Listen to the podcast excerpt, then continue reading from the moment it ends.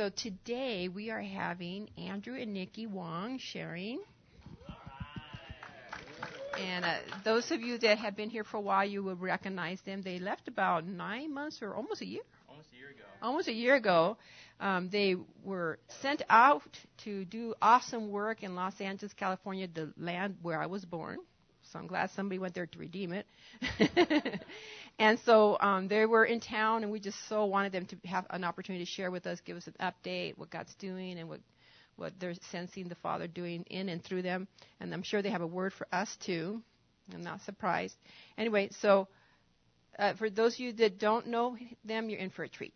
So this is Andrew and Nikki. So you guys are going to use this or that? I think we're going to use this. Okay. Yeah.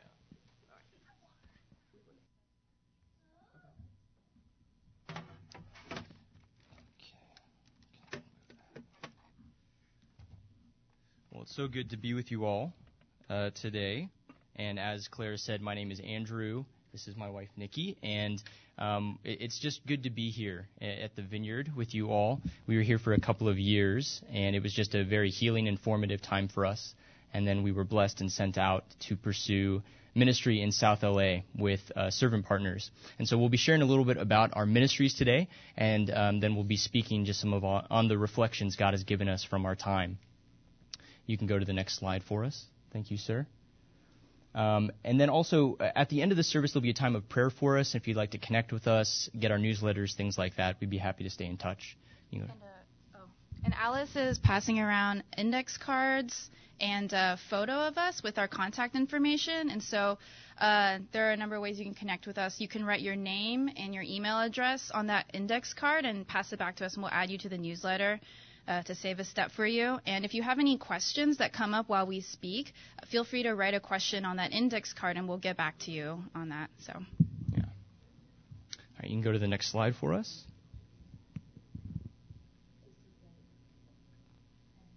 Thank you. So, uh, Nikki and I are with a group called Servant Partners. And Servant Partners is a missions organization that is focused on planting churches in urban poor communities around the world. So, we are in about 13 countries around the world, including the United States. And we have a vision for planting churches in urban poor communities. So, uh, this has been the urban century of our world. Um, the world is now much more urban than it is rural, and it will increasingly be so. Um, and as that urban growth comes, uh, most folks that end up moving to cities and relocating, um, they face a life of poverty and hardship when they relocate. And so Servant Partners has a vision of planting churches that holistically proclaim the gospel and transform urban poor communities. We're in one of their training programs, and so we're spending two years in South Los Angeles. We're a part of a local church plant there called Church of the Redeemer, or Iglesia del Redentor, uh, for our Spanish speaking brothers and sisters here. Um, we meet twice a week as interns. We study scripture, uh, grow in different aspects of urban ministry. Um, and that's a lot of what we've been doing. All right, well, now I'm going to be sharing about um, what I've been up to in South LA. Uh, so, for my job and ministry in the neighborhood, um, I work with our church, Church of the Redeemers, um, Community Development Corporation, called Redeemer Community Partnership.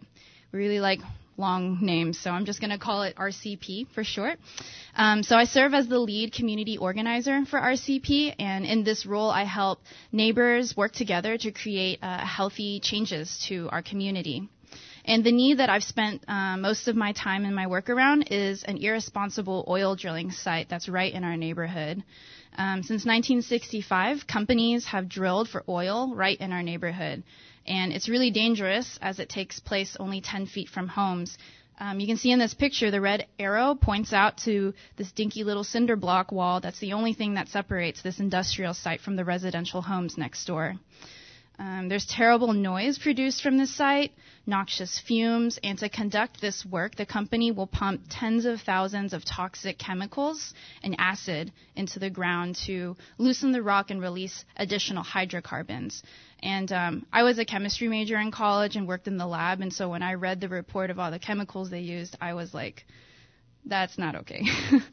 um, after one of these acidizing events, plants at the northwest corner of the site simultaneously died the next day. I have a picture of that. Oh, on the same slide. Yeah, on the top right.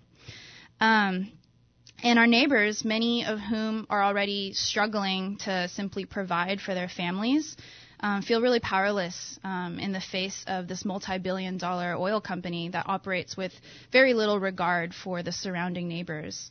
Um, so my work around the site has been um, both to engage the community in understanding um, and learning about the site, um, and also to hold um, the city and government agencies responsible to their duty to protect and serve the people they're supposed to represent. Um, I'm really thankful to be working with my boss, um, Richard, in this effort. He's one of the founding members of RCP and one of the first people to move into South LA um, during after the social earthquake um, in LA or the so-called LA riots in the 90s. Um, his reputation and experience has um, really been a gift to me. Because of his connections, I've been able to sit in meetings with city council members, uh, go to regulatory agency board meetings, uh, which I have another one coming up in two weeks. And, uh, and it's been really cool to sit in these meetings and be an advocate um, for our community and bring the stories of our neighbors to the ears of those in power. Um, we've run into a lot of opposition, um, understandably, but God has also paved the way for really good partnerships. For example, we recently reelected a new council member for our district who has been supportive of our efforts, which was not the case for the past 12 years. Um, and so while the political and policy side of things sound pretty cool and exciting, I, I have to say I really enjoy the community level of my job much more. Um, you can change the slide. So part of what I do is I go door to door meeting neighbors and hearing their stories and experiences, especially the neighbors who live right across the street from the site. Um, and there's once I met um, an older African American woman. Um, I'll call her Miss Q. And this is a view from, I was standing on her front porch looking at the site. And so as we stood in her yard looking over at this 50 foot workover rig piercing into the sky, um, we talked in between loud banging noises and the screeching sound of pipes driving into the ground. I asked her, What was it like? What's it like living next to this site? And she responded, Oh, I've gotten used to it. There's nothing really I can do about it. She's lived in this house since the 70s, and the, the drill site's been there for as long as she's lived there. She told me stories about how she used to attend community meetings, go down to City Hall. Um, there was one time she even went up to that gate and pounded on it, asking them to stop um, working and making all this noise and emitting all this fu- all the fumes. Um, and in 2011, she shared how her home and her car was sprayed with oil um, when there was a small accident from the site.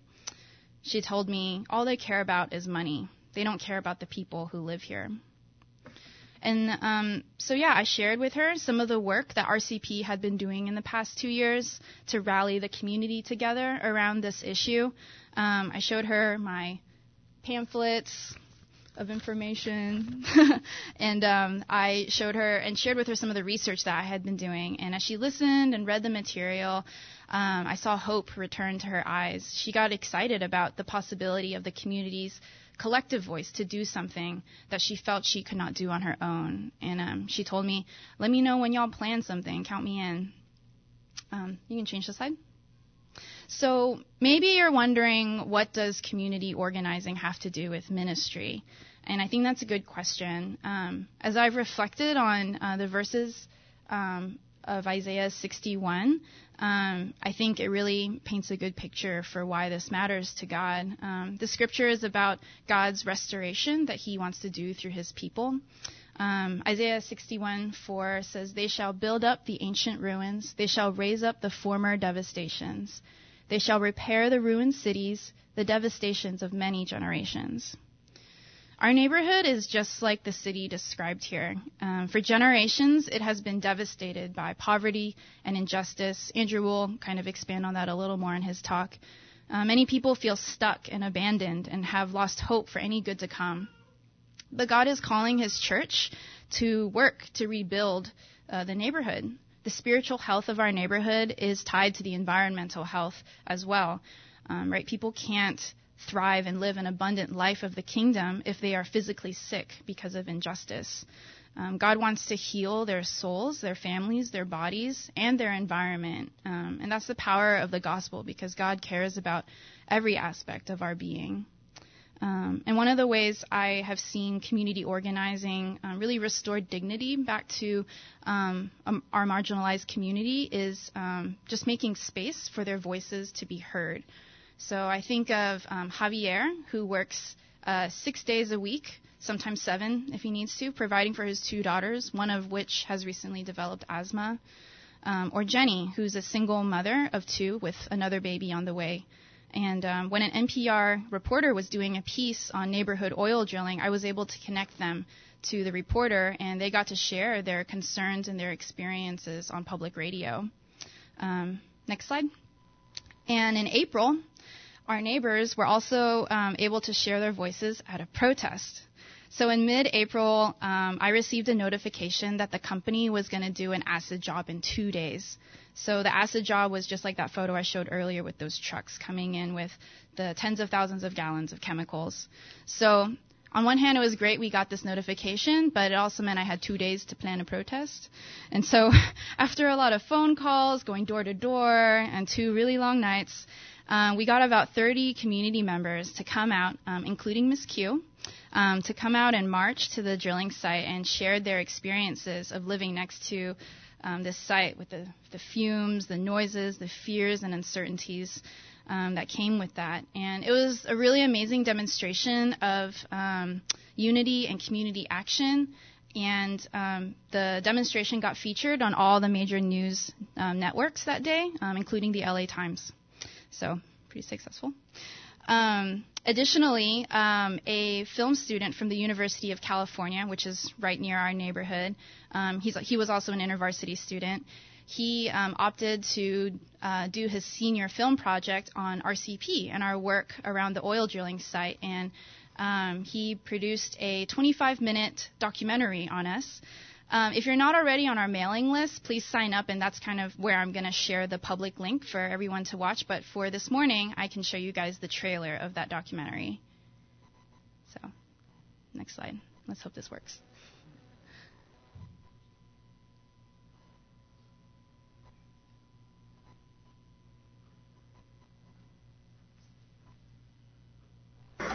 Freeport McMoRan ran a... One of the drilling sites is along Jefferson Boulevard between Vermont and Normandie. Explosive chemicals being used. Oil spill had a lot of accidents. When, uh, when they drilling, the noise, the noise is big noise.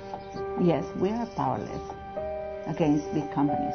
The, the chemicals they use, they are known air toxins if you went by, you wouldn't necessarily know that there's anything there. Um, but what's inside, there's just a spider's web of wells that go out underneath the entire community. Yeah, it's been operating in this neighborhood for decades, and an environmental impact report has never been done on it.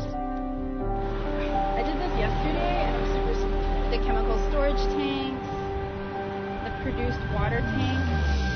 Well, we're up against a very large adversary. Freeport McMoRan Oil and Gas is a multi billion dollar oil company. We're going to labor relentlessly until we achieve our, our goal.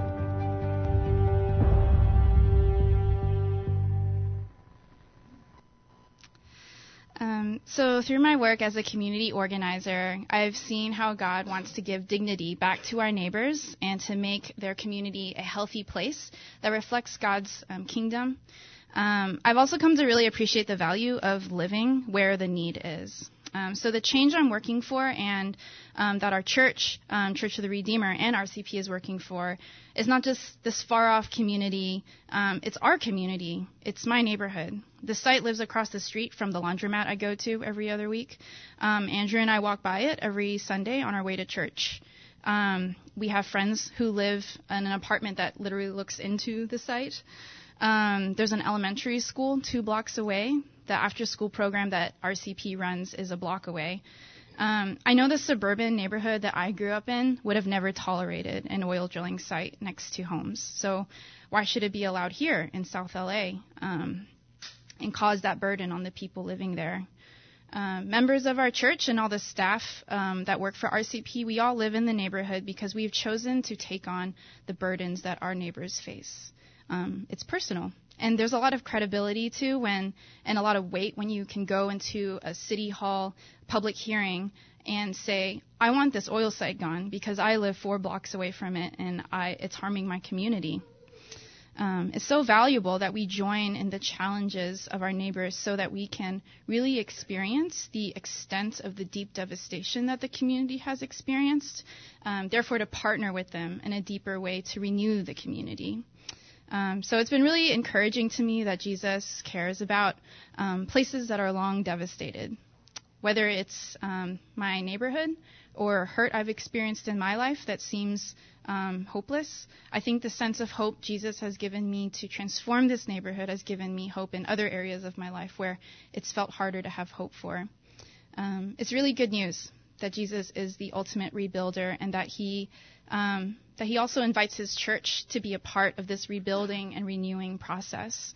Um, and as we choose to be a part of this process he's doing, we get to see his promises fulfilled. We get to experience strength and courage as we work alongside him um, in the things that he's already doing. So it's been a really good gift um, to me to work for RCP in South LA this past year. And um, yeah, I, my prayer for you guys is that you will also be given eyes to see where God might be inviting you to see, um, be a part of renewing places long devastated. Um, so yeah, thanks for, for listening, and I'll invite Andrew up.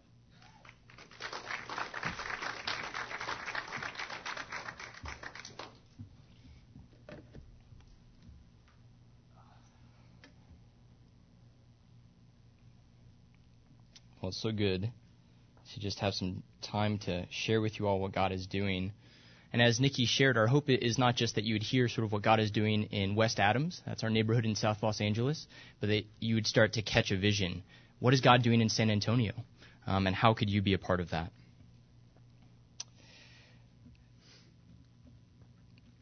Um, the message that I have for you today, I, I titled it Suffering, Comforted That We May Comfort. And the scripture comes from 2 Corinthians 1. This is the Word of God. Praise be to the God and Father of our Lord Jesus Christ, the Father of compassion and the God of all comfort, who comforts us in all of our troubles so that we can comfort those in any trouble with the comfort we ourselves receive from God.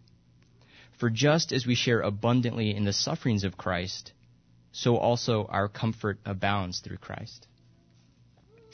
Paul begins this letter to the church in Corinth with words of praise. He does this frequently in his letters, doesn't he? And in this letter, uh, he calls God, not just any God, but the God most fully revealed by Jesus, the God of Israel, he calls that God the Father of compassion and the God of all comfort. Throughout this letter, Paul will actually talk a great deal about suffering. He'll talk about suffering in his own life, and he'll talk about suffering in the life of the church. But it's important to notice here that he begins with praise. From the outset, we see that Paul has no problem praising God, praising God's goodness and his comfort, and still acknowledging the troubles and the suffering of the church and his own life. These experiences are not mutually exclusive. This year in Los Angeles, I've wrestled, and Nikki and I have wrestled much with this tension ourselves. How is it that we can join with Paul in praise of God even while our neighborhood suffers such injustice? How is it that we can join in praise of God even while we have hardship in our own lives? As I've prepared this message, more than once I've wanted to find another scripture and just write a new message altogether. I've said, don't people have enough suffering in their lives without me talking about it? Um, but I think that desire to stay away from suffering and leave it unspoken and ignored is exactly why God would have us talk about it today. In this scripture, we see three perspectives on suffering. And these are the three perspectives that we want to talk through today. Thank you. Um, the first is that suffering is a universal experience in our world. Everybody suffers. Everybody suffers. Second, the Christian response to suffering is found in Jesus. Uniquely, the Christian response to suffering is found in Jesus. And third, because Jesus shares in our sufferings, we're invited to share in the sufferings of others. First, we'll talk about the universality of suffering. Paul reminds the church that suffering is universal. He says in verse 4 that God comforts us, the church, in all of our troubles so that we might comfort those in any trouble. Though we may not want to talk about it, none of us can escape suffering, can we? Some of us, even in this room, have suffered abuse and the disintegration of family. Others of us are battling illnesses and the financial burden that poses. And all of us have or will someday lose a loved one. Despite this universal quality of suffering, the fact that we all suffer, in the United States, there's a belief that suffering can be avoided. It's a story that we tell ourselves. We have a pharmaceutical industry that's marketed itself under the claim that every illness and ailment and the suffering that those things cause can be remedied with our medicines. And so we watch commercials of people living fun, pain-free lives, walking through parks, enjoying time with their families. You've seen these commercials. I know you have. And all while these people experience no suffering, presumably because they took medicine and it took the suffering away. For many of us, our jobs exist as places of suffering. Um, that I, that is part of transitioning into adulthood is experiencing work and the hardship of work. We feel bored or underappreciated or even downright used at work, don't we? We imagine dream jobs where we do everything we love and nothing we hate and we are our own bosses.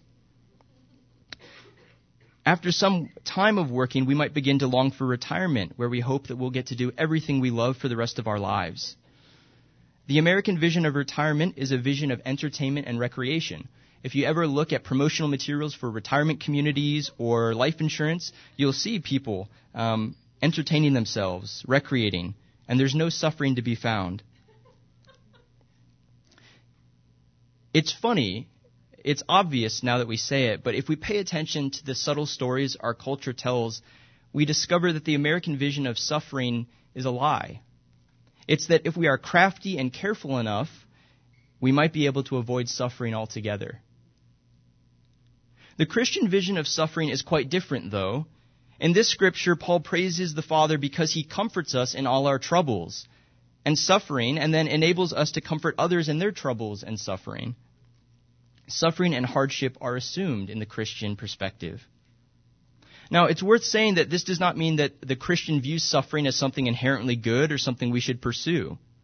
There's nothing unchristian about taking medicines that help us live healthy lives and flourish. So don't go home and say the pastor said, don't take my multivitamin. I'm not actually the pastor, so definitely don't say that. And of course, there's nothing wrong in looking forward to retirement. Our sister here started retirement last year, and it's been a, it just sounds like a beautiful season for her, where she's been able to serve more in the church, just do things that she loves, express God's beauty and how He's made her through creativity. Amen. That's what she told me this morning. I didn't coach her at all. She said, I need to retire from my retirement. There's some things that she really wants to do, some things God has for her to do. Amen. So there's nothing wrong with looking forward to retirement. But what is contrary to Christianity's vision of suffering, of life, is that suffering can be ultimately bypassed or avoided. Because as Christians, we see the whole creation and all people as being broken by sin and death. Let's rehearse the story of creation together. In the story of creation in the scriptures, we're told how God makes a very good world. He makes a very good world to be a place of worship and life for his most significant creations, for people, for us. God made people and called us to live in right relationship with him, with one another, and with the whole world around us. He called us to bear his image into the world, to steward the world, to care for it, to order it rightly. But as we look at our own lives and certainly the world around us, we know that that didn't exactly work out. We joined with spiritual powers opposed to God. We became enslaved to those powers and to death. Our relationship to God, to one another, and to the creation became broken, and so suffering emerged. In the past year in Los Angeles, as we've gotten to know some of our neighbors and heard their stories, we've been reminded of our world's brokenness over and over again. I think about our, our neighbors and our, our church family from Central America. They invited Nikki and I to have dinner with them a couple of times early on as we had moved to Los Angeles. And over the course of our meals together, um, as we ate something probably similar to like pozole, Um, as our meals together progressed, we heard their stories of, of how it was that they came from Central America to the U.S. And they had never attend, uh, intended to leave Central America, to leave their home and to come to the U.S., but they were extremely poor. They were in intractable poverty, the kind of poverty that you can't escape, the kind of poverty where there is no job to get. They came to a place where they were so poor that they only had coffee to put in a baby bottle for their son. Their son was dying, and so they made the decision that any parent would make. They said that they would go to the ends of the world to save his life. So they made the decision to make a dangerous journey to La Frontera, to the border. On their journey to the border, they saw terrible things. People abused and assaulted, as so often migrants are on their journey to the U.S. But what choice did they have? They had a dying son, and they would do anything to save his life. Paul reminds the Corinthians that suffering is a reality of our wounded and broken world. We cannot simply bypass it. We cannot avoid it. And we must become a people, the church, who can discern the ways our culture tells us untrue things about suffering. We must live in the story of the church and scripture. Next, we'll talk about the response to suffering. If we accept the Christian story that suffering is universal, we ought to next ask, how do we live in light of this? Do we become fatalistic, believing that hardship and tragedy are always hovering above us and there's nothing we can do? Do we attempt to further insulate ourselves from risk and relationships that might bring suffering into our lives? As for all questions about how to be God's people in the world, we must look to Jesus. We have to look to Jesus, church. Because Jesus was both fully God and fully man, we are able to see in him what true humanness looks like. Jesus' relationship with the Father and Spirit, with other people in the world, were not broken. He never became a slave to spiritual powers opposed to God. And he was able to be the obedient man God wanted him to be in the world. When we say we want to be like Jesus, and we should say that, we mean just as Jesus fully loved God, fully loved other people, fully loved the world around him, and was obedient to the Father's will, we want to be people of love and obedience too, don't we? Paul reminds the church of the way Jesus lived in our world full of suffering. He says we share abundantly in the sufferings of Christ. He is reminding the church of the life of Jesus, the story of Jesus, and Jesus' decision to become so vulnerable to the suffering of the world that he was crucified. On Good Friday this year, our church organized a, a service um, where we prayed through the stations of the cross. Maybe some of you are familiar with that pathway. It's an ancient pathway in the church. It invites participants to walk through installations of art um, and to see Jesus' betrayal, suffering, and death the day of his passion. As we walk through these images, we recount what Jesus has done for us. We recount his choice to suffer with us. As we silently walked through the installation in a church member's backyard, we saw these portrayals of Jesus' trial before Pilate, his beating, and his falling along the way to Golgotha. And at one point, I came to a painting of Jesus stripped naked. That's the image. Nikki and I were able to find it last night.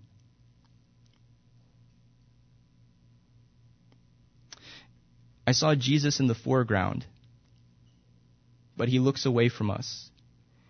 He's naked and he's covering his most intimate parts. The shame on him is palpable. His eyes are turned away from anyone who would look on him in this shame. On the opposite side of the painting, there's a man and a woman. They look at Jesus. They're horrified by him. They're horrified by his shame and his pain, by his nakedness. And this, just deepens this sense of his isolation and alienation.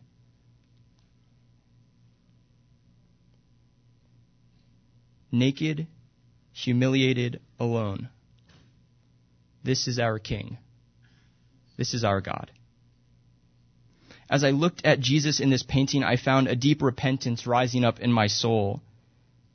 I am so sorry. I am so sorry, I whispered. I am so sorry for believing that you don't love me, Jesus. You love me enough to suffer with me. I've heard and told the story of Jesus' passion many times. But each time I somehow glide through his suffering and humiliation, his death. Somehow I came to believe that the experiences of Jesus um, on the cross and leading to the cross were insignificant. I actually thought that Jesus was some kind of Superman, above our human suffering. So I imagine him carrying his cross, but it's not that heavy. I imagine him being stripped naked, but he's able to keep his dignity intact. I imagine him being pinned to a tree, but it's okay because he knew everything would work out eventually. This is not the story of Jesus. The Christian response to suffering is not a brilliant philosophical answer, and it's not the promise that if we follow Jesus, he will take suffering out of our lives. It is not the ability to avoid suffering because we get to focus on heavenly things. Instead, the Christian response to suffering is that God himself would come in Jesus and die with us. The Christian response to suffering is that Jesus, our God, dies with us. The Creator God does not defend himself from our accusations. You've probably said them. I know I have. God, you don't care about us. You don't care about our world. If you did, why would it look this way? He doesn't defend himself from those accusations that he doesn't love us. Instead, he comes and he suffers the most violent and terrible death. He suffers our injustice and evil at our hands. And so in Jesus, once and for all, we see that God is not a distant, impersonal God. He is not a rule maker for us. He doesn't stand over us ready to strike us. He doesn't hate us. He comes close enough to us to suffer our pain, close enough to us for us to kill him. Every story we have as a people ends in death. When we sin against people and ruin the relationship, it dies. We abuse God's creation and it can no longer sustain us. The same seems true for Jesus, doesn't it? He came showing us what God was really like, showing us the way to the Father, love and embrace, sacrificial love, and we killed him. We assume the story ends here because it seems that the love of God really wasn't strong enough to overcome our violence. We assume Jesus was naive, maybe, foolish. But on the third day after Jesus' death, something happens that undoes everything we've ever known. Death does not end the story. Jesus is raised to life by the Father. All the evil powers of our world, all our violence and hate and sin and death, Jesus takes these upon himself and they kill him, but the Father raises him to life. Evil and suffering do their worst to God, but in doing their worst, they are defeated. This is the reality we live in as the church death no longer ends the story.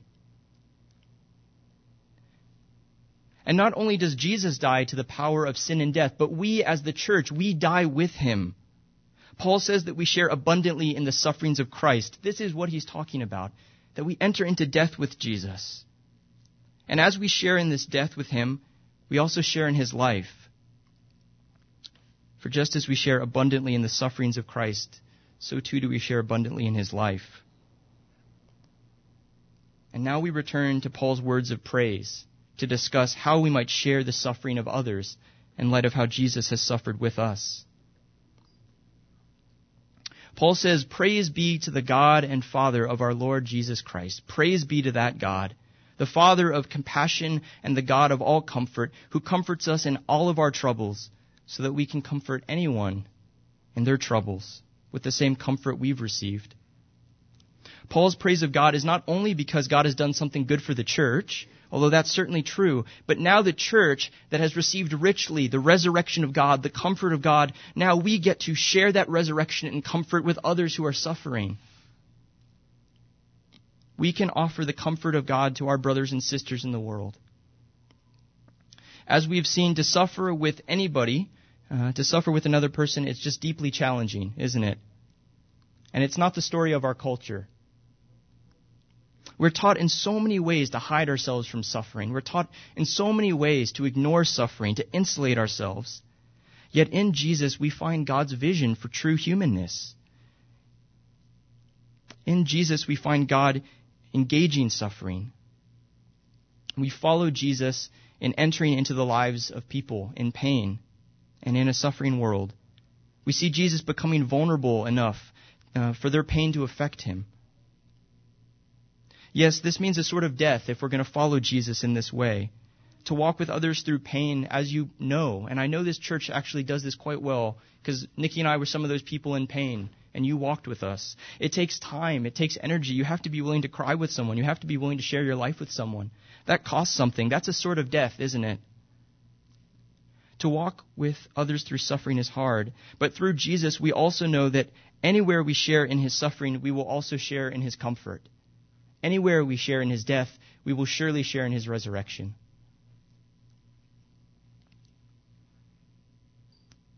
And today, I want to get really practical with you all.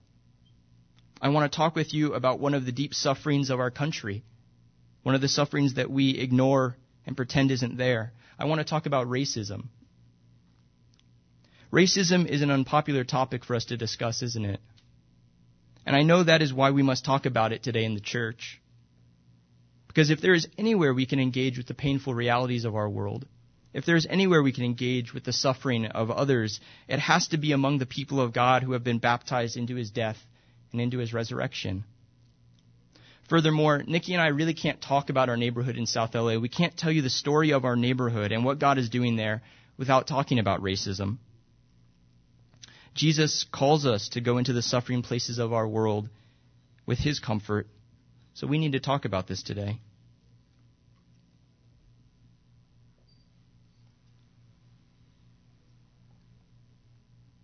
You can actually go back a slide still. Thank you. Our neighborhood's history is indelibly marked by racism. In the early 1900s, South Los Angeles was actually a vibrant mixed income community. Asians, blacks, Latinos, and whites lived together in South LA. And actually, at the time, about 1910 or so, LA had the highest rate of homeownership for blacks and Latinos in the whole country. Because of this, um, a lot of blacks started migrating from the South to Los Angeles. They were hoping to make a better life for their families. Um, you know, in the antebellum South, Jim Crow laws, segregation, overt violence, and racism had made life so hard. And so a lot of the black community migrated to LA. And many of them migrated right to our neighborhood. But by the 1920s, the government of Los Angeles, which was a government led by the white community, enacted housing laws. These housing laws are sometimes called redlining. And what they did is when someone signed a grant, or a deed rather, to their house, there was a clause in it that overtly said, I will never sell this house to someone of another racial category. These laws prevented white people from ever selling their homes to someone of another race, and in a short period of time, they completely segregated the city. And they formed our neighborhood, South Los Angeles, into a ghetto that people of color could not leave because you couldn't buy a home somewhere else. You were effectively locked in South Los Angeles. Now, many people came to LA because there were also middle income jobs, and especially during World War II, manufacturing jobs boomed. But after World War II, many of these middle class manufacturing jobs disappeared, and so joblessness began to grow in our neighborhood. Over the years, unemployment, poor schools, and brutal policing by the LAPD and just created this sense of hopelessness in our neighborhood. And in 1965 and 1992, events sparked this hopelessness. Uh, there was social unrest, looting, fires. These things are collectively called the Watts riots and the LA riots. But as Nikki said, uh, we prefer to call the LA riots the social earthquake. We think it's more indicative of what actually happened. After these events, essentially all of the white community, as well as most of the middle class black community left the neighborhood. Instead of recognizing that segregation and racial injustice were actually the root of all of our neighbor, all of our neighborhood's problems, everyone who could leave escaped. They wanted to avoid suffering. They wanted to bypass suffering. They didn't want to do the hard work of racial reconciliation, of learning to love their neighbors. Now, because of the legacy of slavery and racism in our country, keep in mind here, in 1960, 100 years ago, every one of my black neighbors in 1960, their family were still enslaved in this country, essentially. So because of this legacy of slavery and racism, it was the white community that largely possessed resources like education, businesses, and loans in our neighborhood. When these upwardly mobile residents of our community left, they took many opportunities with them. And then other areas in Los Angeles desegregated, allowing the middle class black community to also leave, further cutting off people from the opportunities for economic dignity and flourishing. This year, uh, it's become more personal, obviously, as we're living in the neighborhood. Um, the first person we actually met on our street is a man I'll call Mr. James. Um, we pulled onto our street to start unloading our car, and he said, Don't park there, you're going to get a parking ticket. So, uh, right from the get go, he was looking out for us. Mr. James uh, was born and raised in Mississippi. He's an older adult. He's black, and he's the son of sharecroppers. For over 30 years, he's lived on our street, and in that time, two of his sons have been lost. One of his sons was gunned down just a few blocks south on a street called Exposition. He was killed in gang violence. And the other son was killed by medical complications. The tragedies of Mr. James's life, the loss of his sons, are not isolated incidents. These are realities for communities of color, realities for my neighbors. Communities of color in our country are more marginalized, more poor, and they suffer lower levels of health and higher rates of violence from both their neighbors and the police. They create suffering that is exorbitant when compared to wealthier communities. You can go on to the next slide. It's a little hard to read. I want to read you a few statistics about my neighborhood. There is only half a job per worker in my neighborhood, as compared to over one job per worker in the rest of LA County. So criticisms of people really need to get jobs don't really make sense when there are no jobs. There are only six grocery stores to serve nearly 700,000 people in our neighborhood. In West LA, there are 19 stores to serve 400,000 people. So our neighbors are cut off from healthy food. This is how we have these really high rates of diabetes. It's twice the average of the rest of the city. Obesity and other health issues. 36% of residents in our neighborhood own their homes compared to 68% in North Los Angeles. People in our neighborhood don't have equity. They don't have a nest egg.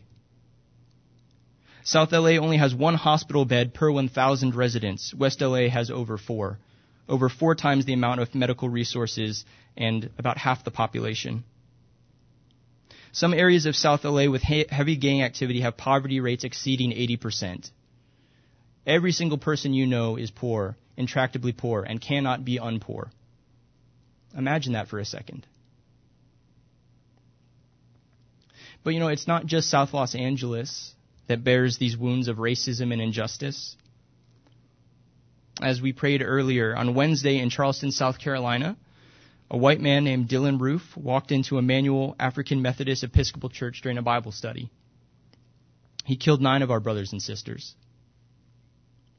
They were studying scripture and praying when they were shot to death. I know we might say, well, that man was mentally ill or demonized, and that might well be true. But he was a child once, too. He was raised in a family, raised in a community, raised in a culture. He was formed and shaped by people. And then one day he killed nine of our black brothers and sisters. So my question is, who did we form Dylann Roof to be? Racism obviously goes a lot beyond black and white. Anybody can be racist, and anybody and every different ethnic group has experienced racism. But I think we're at a time right now in our country, and I have the opportunity to speak to you today that I really want to focus on the experience of the black community. Because I think we're at a time when the church needs to respond. I think we're at a time when we, who are baptized into the death and resurrection of Jesus, we need to respond. And so we're going to talk about that some. In early April, also in South Carolina, a white police officer named Michael Slager pulled over a man named Michael Scott who was black. There was a tussle, and then Mr. Scott, the African American man, he began to run from the officer. And this is all captured on video taken by a bystander. I imagine some of you have seen it. When Michael Scott, or excuse me, when Mr. Scott is 20 feet from the officer, he is shot in the back multiple times. The police officer then called in on his radio and said, uh, suspect has been shot. He took my taser. what's really troubling to me is that had there been no video evidence capturing this murder, we really wouldn't have noticed, would we? We would have absolutely believed that that white police, police officer had good reason to kill that black man, that he must have been dangerous, that he must have been lawless. We would have trusted the word of the white, police officer over the word of the black man, and that is racism. That is injustice. Officer Slager is being charged with murder by the state of South Carolina, and Michael Scott is dead. Two weeks ago, a lot closer to home, just in McKinney, Texas, which is just north of Dallas, um, police officers were called to a community pool. The officers who responded were white. There was an end of the year pool party, and a group of black and white youth were present. I remember going to these. You know, you're 14 or 15 and somebody's family has a pool membership. So you all show up to crash the party. When the white officer arrived, uh, he immediately began yelling for the black young men to sit down. Sit down, get down. But he skips past the white youth and a white man actually walking through the area. He doesn't give them any instructions. In fact, the whole situation is recorded on the cell phone camera of a, of a young white boy, a white teen. The officer then gets into an altercation with a 15 year old black girl. He forces her down to the ground while she cries and says she's going to call her mom. I'm going to call my mom. I'm going to call my mom, she says, which is what a child yells when she's scared. Several black teenage boys run over when the officer pins down the girl, and then the white officer draws his gun at the group of completely unarmed black teenage boys. This violence and injustice that the black community is facing in our country matters to Jesus. He died on the cross to overcome racism and evil and hate, the very things we see across our country today. He has been raised to life so that those who have been sinned against can live anew. Some of you probably saw the news story that the families of, of those brothers and sisters of ours in Charleston who were murdered, the families just immediately poured out forgiveness on Dylann, didn't they? One family member said this. They said, We forgive you. We won't ever get to hold her again, but we forgive you. Because of the power of Jesus, they were able to say that. Because of the res- resurrection of Jesus, they were able to say that. And because of the power of Jesus' resurrection, even the most violent and hateful people are forgiven. And they're welcomed into the forgiveness of God so that they might be transformed. This is where the gospel of Jesus collides with our world. Where all of, all of our talk, talk here as a church has to come to action. Because Jesus is in these hurting places, and we cannot avoid them because they're uncomfortable or hard. If we avoid the suffering of our black brothers and sisters at this time in our country, we are not being obedient to Jesus. We are not being obedient to Jesus if we do that. We are choosing self preservation over love. We're tr- choosing to preserve the way that we think about our country, the way we think about our experiences. We're choosing to preserve our own sense of safety over love. But I have a question for you, Vineyard Church of San Antonio. What would it look like for you, Vineyard Church of San Antonio, or maybe you're visiting? If you're a Christian, you're still the church. What would it look like for you to call up black churches in San Antonio and say, I am so sorry for your loss. I am so sorry for our brothers and sisters that were murdered in Charleston. I am so sorry for all of the officer involved shootings of black men. I am so sorry, and I am praying for you. I am praying for you. What would it look like, Vineyard Church of San Antonio, to worship with a black church in our city? To pray with them, to study the Word with them, to take communion with them. Perhaps in time you might be trusted and honored enough to hear the stories of our brothers and sisters, to be taught by them how the suffering and comfort of Christ has poured into their lives, that it might pour into your life as well. So we pray again, Come, Lord Jesus, come. May your will be done in San Antonio as it is in heaven. I want to invite the worship team up um, to minister to us, and our folks that are in prayer ministry can go to the side of the room. I think that's how we still do it. In the, for, the front. So we'll have folks in prayer ministry at the front here. And I want to invite us to a few different responses. You can go to the next slide. Some of you have just heard the story of God's great love for you. You've heard how gladly He chose suffering for you, how God did not stay far off, indifferent to you, because God loves you. So He came in Jesus, and He died with you and for you and instead of you, and you can enter into that death so that you can share in His life. Some of you have heard how gladly God wants to be in a relationship with you today. And if you would like to enter God's family today, I just encourage you to come forward and to speak with one of our prayer ministers. They would be happy to pray with you about that. Perhaps some of you know an area of your life where you've avoided God's invitation because there's going to be some suffering there. You think there will be at least, and there might well be. You need some courage today. You need some courage to step into that suffering, some courage to know that just as the suffering of Christ comes into your life, so too does his comfort. So too does his resurrection. Come and receive prayer for that. And some of you today feel like Jesus is calling you to take a risk. You feel like he's calling you to cross a barrier of culture or race or class so that you can suffer with others and share the comfort God has given you. That is a hard process. Let me just tell you. I don't expect one message to do this. I don't expect one Sunday to do this. This is a process. It's a process of coming into relationship with people different than ourselves, across racial and cultural lines, and asking them, teach me. Teach me, show me. But, but if you feel like that's what God is calling you to today, I'd like you to stand and I'm going to pray for you. Because that is a hard call. That's challenging, and I, I just want to bless you in that. So if you feel like that's something God has called you to, to cross racial and cultural lines, I'm, I'm going to just pray for you all. I'm going to bless you in that. Thank you, Lord. Thank you, Lord, for your work here. Thank you, Lord.